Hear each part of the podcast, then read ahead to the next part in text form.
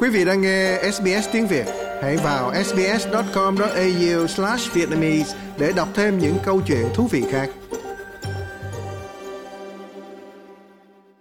Cơ quan giám sát đại dương và khí quyển quốc gia Hoa Kỳ cho biết hiện tượng thời tiết La Nina đã kết thúc.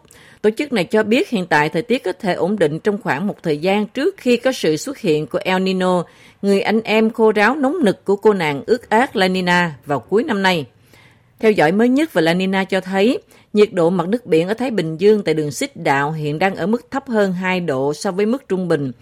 Nhưng nó cũng cao hơn nhiều nếu so với ngưỡng La Nina thường là thấp hơn 8 độ.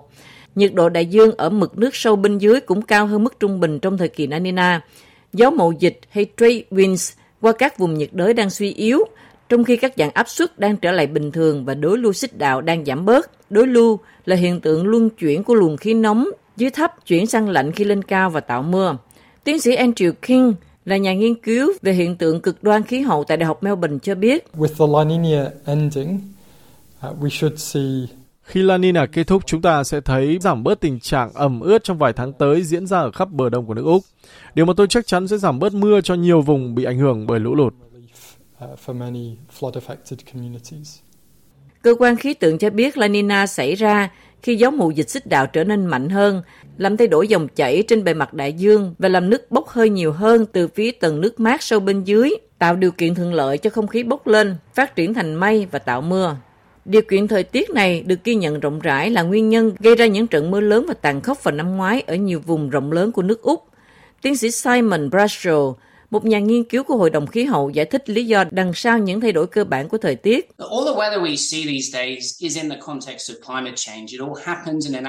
Tất cả thời tiết mà chúng ta thấy ngày nay đều nằm trong bối cảnh biến đổi khí hậu.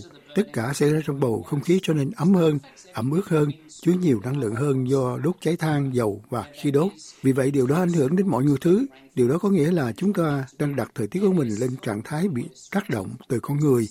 Bạn có thể nói như vậy. Ở những nơi có bão dữ dội, lượng mưa lớn có khả năng khiến điều đó trở nên nặng nề hơn và có sức tàn phá lớn hơn. Tất nhiên chúng tôi luôn thấy nhiệt độ khắc nghiệt, luôn bị phá vỡ. Và điều đó cũng có nghĩa là các tác động của La Nina và hiện tượng ngược lại của nó El Nino sẽ nặng nề hơn. Và trong những và trong khi những tháng sắp tới Úc sẽ có ít mưa hơn, thì điều đó cũng gây ra những quan ngại khác mà Úc phải dè chừng. With the La Nina ending, chúng tôi biết rằng khả năng cháy rừng là cao hơn bình thường và nó sẽ quay trở lại vào một thời điểm nào đó bởi vì chúng ta hiện đang xem xét thời kỳ khô hạn. Nếu ta bước vào một thời kỳ El Nino thì rủi ro đó sẽ tăng thêm và tất nhiên mọi thứ chúng ta thấy hiện đang diễn ra trong bối cảnh biến đổi khí hậu, trong bầu không khí trở nên ấm hơn, ẩm ướt hơn, chứa nhiều năng lượng hơn do đốt than, dầu và khí đốt. Uh, for many flood affected communities. Like, share, comment. Hãy đồng hành cùng SBS tiếng Việt trên Facebook.